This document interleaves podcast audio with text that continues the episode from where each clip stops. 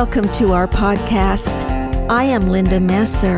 My husband Ron and I invite you to join us in our weekly broadcast of A New Voice of Freedom.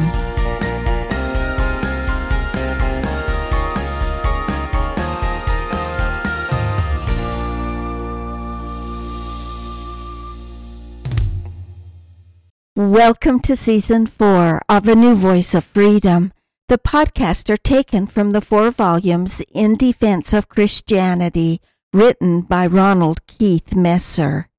Podcast 88, Part A, is entitled The War in Heaven versus the Battle of Armageddon and Gog and Magog, as seen by John the Revelator. Of all places to look for clarity, one's first thoughts do not incline toward the book of Revelation by John.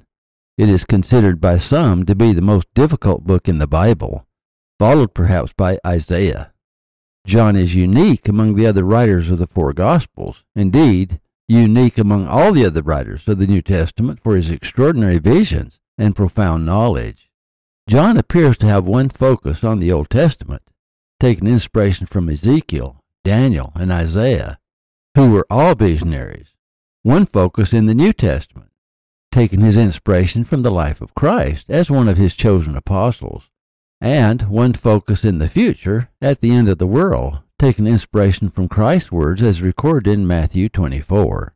The book of Revelation, composed of 22 chapters, is one epic poem that covers the history of the world, past, present, and future, Written on the Isle of Patmos, a prisoner of the Romans, John saw the entire history of mankind in their premortal state, in their mortal state, and in their resurrected state. He saw the end of the world and the coming down of the New Jerusalem.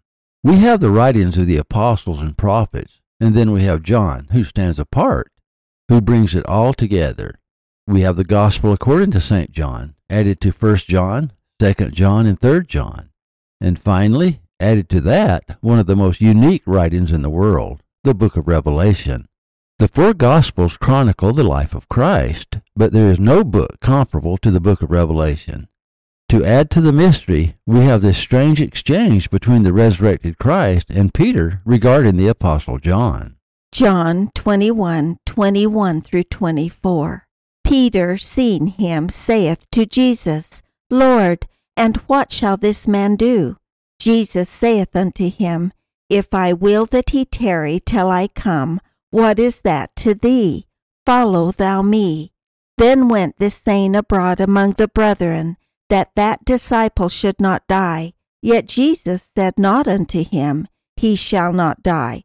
But if I will that he tarry till I come, what is that to thee? This is the disciple which testifieth of these things and wrote these things, and we know that his testimony is true. Controversy has surrounded that statement for 2,000 years, I suppose. And of course, we have no record of John's death, only that he was banished to the Isle of Patmos. John is a man of mystery, and his role was to bring man's history together, even beginning with the premortal existence, until the final wrapping up scene, including the second coming of Christ, the millennium, and the final battle at the end of the world, when the earth shall be like a crystal, where God in Christ shall dwell with all the resurrected saints who live with them. We learn from John in the book of Revelation that the resurrected earth will be the final inheritance of the followers of Christ who endure to the end. It will also be the final place of the New Jerusalem. The purpose of this and the following companion podcast is to show the connection John made between the war in heaven where Satan and his angels were cast out, and the final battles of Armageddon and Gog and Magog that bring about the end of the world. It is common for man in his search for the meaning of Scriptures to interpose his own opinions. It appears that some take great delight in proving that the Bible doesn't mean what it says. I am a literalist. For me, it is always a red alert when a Bible critic tries to explain why a particular verse means other than exactly what it says. Rather than go to other persons to explain the Bible, it is better to go to the Holy Bible itself. The Holy Bible, including the Old and New Testaments, has its own built in cross referencing system that every ancient Hebrew would have clearly understood. The Hebrew Bible is written in different forms of parallelism. Parallelism closes the time gap. The purpose of parallelism, besides giving structure, also gives variety, emphasis, clarity, coherence, unity, economy, and correctness of interpretation. Every metaphor in the Bible, though it is not always apparent, has a literal interpretation. That includes the parables of Christ, the allegories, the strange images of John, Isaiah, Daniel, and other visionaries, and the extended analogies of John, and so on. When scriptures, regardless of how many hundreds of years separate the prophets, repeat themselves through parallel elements, they are meant to be read together for added meaning.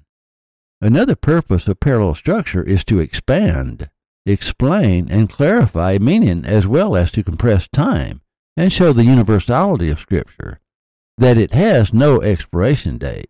Let me offer a simple example of rhetorical patterns that indicate that John intended us to equate the war in heaven against Lucifer with the war on earth against Satan, and how John saw Satan as the governor of all evil, and those who committed evil were ruled by Satan, whether they knew it or not. Revelation 12 3 through 4. And there appeared another wonder in heaven, and behold, a great red dragon, having seven heads and ten horns, and seven crowns upon his heads. And his tail drew the third part of the stars of heaven, and did cast them to the earth. And the dragon stood before the woman which was ready to be delivered, for to devour her child as soon as it was born. John clearly identifies who the great red dragon is, whose tail drew the third part of the stars of heaven. In verses 7 through 9, we read, And there was war in heaven. Michael and his angels fought against the dragon, and the dragon fought, and his angels, and prevailed not, neither was their place found any more in heaven. And the great dragon was cast out, that old serpent called the devil, and Satan, which deceiveth the whole world. He was cast out into the earth, and his angels were cast out with him. The book of Revelation, though comprised of 22 chapters, is a single poem to be read as a unit, and all images are tied together. The scripture above is called by John the war in heaven. We learn from the above that Satan and a third part of the host of heaven were cast down to the earth. What are they going to do on the earth? According to John, they're going to do the same things they did in heaven continue the war. In verse 13, we read, And when the dragon saw that he was cast unto the earth, he persecuted the woman which brought forth the man child. The image suggests the persecutions that occurred against Mary and Joseph. Herod murdered children under two years of age, and Mary and Joseph had to flee into Egypt. But the persecution continues. The man child, of course, is Christ, and the war continues against his church. In verse 17, we read, And the dragon was wroth with the woman, and went to make war with the remnant of her seed, which keep the commandments of God and have the testimony of Jesus Christ.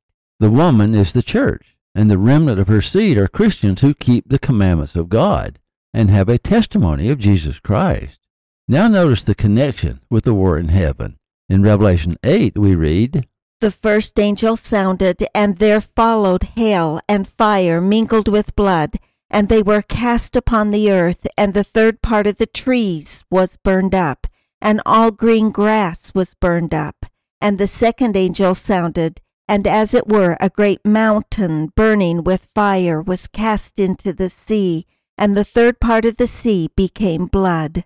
And the third part of the creatures which were in the sea and had life died, and the third part of the ships were destroyed. And the third angel sounded, and there fell a great star from heaven, burning as it were a lamp, and it fell upon the third part of the rivers and upon the fountains of waters. And the name of the star is called Wormwood, and the third part of the waters became wormwood, and many men died of the waters, because they were made bitter.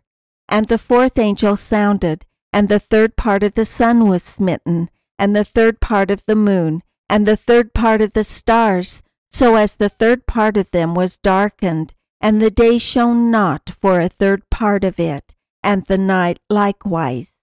And I beheld and heard an angel flying through the midst of heaven, saying with a loud voice, Woe, woe, woe to the inhabitants of the earth by reason of the other voices of the trumpet of the three angels, which are yet to sound. The phrase third part that is used to describe the rebellion in heaven is used 12 times to describe the final battles against Christians in the last days. It's no coincidence. The war in heaven was against Christ and those who followed Christ. The war on earth is against Christ and those who follow Christ. That the third part is symbolic of the third part of the stars of heaven, who were cast out of heaven with Lucifer, cannot be overlooked. In fact, in Revelation 9, John tells us that it is Satan who is the leader of the armies. And they had a king over them, which is the angel of the bottomless pit, whose name in the Hebrew tongue is Abaddon, but in the Greek tongue hath his name Apollyon. And he exerciseth all the power of the first beast before him, and causeth the earth and them that dwell therein to worship the first beast whose deadly wound was healed. The purpose of the connection is very simple. Though the wars on earth in the last days are wars among nations caused by the lust of man for money and power, the invisible governing power lurking behind the scenes is Satan. In Revelation 12, Satan is described as a great red dragon, having seven heads and ten horns, and seven crowns upon his heads. They represent nations. In Revelation 17, we meet the beast again. So he carried me away in the spirit into the wilderness, and I saw a woman sit upon a scarlet colored beast, full of names of blasphemy, having seven heads and ten horns. And the woman was arrayed in purple and scarlet color, and decked with gold and precious stones and pearls, having a golden cup in her hand full of abominations and filthiness of her fornication. And upon her forehead was the name written, Mystery Babylon the Great, the mother of harlots and abominations of the earth. And I saw a woman drunken with the blood of the saints and with the blood of the martyrs of Jesus. And when I saw her, I wondered with great admiration. And of course, we recognize that Satan is also the first beast mentioned in Revelation 13. And I stood upon the sand of the sea and saw a beast rise up out of the sea, having seven heads and ten horns, and upon his horns ten crowns, and upon his heads the name of blasphemy. And the beast which I saw was like unto a leopard, and his feet were as the feet of a bear and his mouth as the mouth of a lion. And the dragon gave him his power and his seat and great authority. One begins to see the pattern. On the one hand, the beast symbolizes evil countries who have declared war against Christ and his followers. They are led by tyrants, exercising their agency to fight against God. They are unaware that they are under the power of Satan. However, John the Revelator is teaching us who the real conspirator is. It is not man. From our perspective, we see the real world marked by a map and ruled by man seeking unlimited power. From John's perspective, he saw in vision that all those who fight against God are servants to Satan and don't know it. It is Satan and his vast legions of evil spirits who are the true conspirators. The reason there appears to be a giant conspiracy is because all those who attempt to destroy free will, Freedom, agency, and liberty are under the power of Satan, and Satan has a single goal to bring mankind into captivity. Just as Lucifer used the spirits who followed him in heaven, Satan uses those same spirits who fell with him as well as human converts on earth to carry out his war against Christ on earth. Satan can tempt, but he cannot take a human life. Man can. Murderers are servants to Satan. Satan is not only the author of world wars, he is the author of Babylon. The second beast mentioned by John is a false Christ, the leader of Babylon. Revelation 13, 16 through 18. And he causeth all, both small and great, rich and poor, free and bond, to receive a mark in their right hand or in their foreheads, and that no man might buy or sell save he that hath the mark or the name of the beast, or the number of his name. Here is wisdom. Let him that hath understanding count the number of the beast, for it is the number of a man, and his number is six hundred threescore and six. John explains the mystery of the second beast. As the war in heaven, led by Lucifer, was against those saints who believed in Christ, the war on earth is against those who keep the commandments and believe in Christ. And I saw the woman drunken with the blood of the saints and with the blood of the martyrs of Jesus. And when I saw her, I wondered with great admiration. And the angel said unto me, Wherefore didst thou marvel? And I tell thee the mystery of the woman and of the beast that carried her, which hath the seven heads and ten horns. The beast that thou sawest was, and is not, and shall ascend out of the bottomless pit, and go into perdition. And they that dwell on the earth shall wonder, whose names were not written in the book of life from the foundation of the world, when they behold the beast that was, and is not, and yet is. And here is the mind which hath wisdom. The seven heads are seven mountains on which the woman sitteth, and there are seven kings, five are fallen, and one is, and the other is not yet come. And when he cometh, he must continue a short space. And the beast that was and is, even he is the eighth, and is of the seven, and goeth into perdition. And the ten horns which thou sawest are ten kings, which have received no kingdom as yet, but receive power as kings one hour with the beast. These have one mind, and shall give their power and strength unto the beast. These shall make war with the Lamb, and the Lamb shall overcome them. For he is Lord of lords and King of kings, and they that are with him are called and chosen and faithful. Scholars may run about trying to connect the symbols with specific leaders or specific countries or specific times, for they have existed, do exist, and will exist. Perhaps they will guess some right, but the real message is that all who fight against God are inspired by Satan and his legions of fallen angels.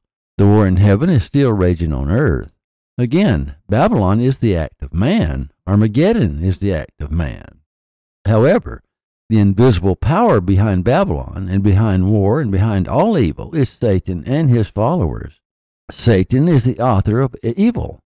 Satan is the beast. However, he operates in the hearts of man who, acting like beasts, try to destroy the liberty of man, directly aimed at those who keep the commandments of God and believe in Christ. Please join us tomorrow as we continue the theme in Part B.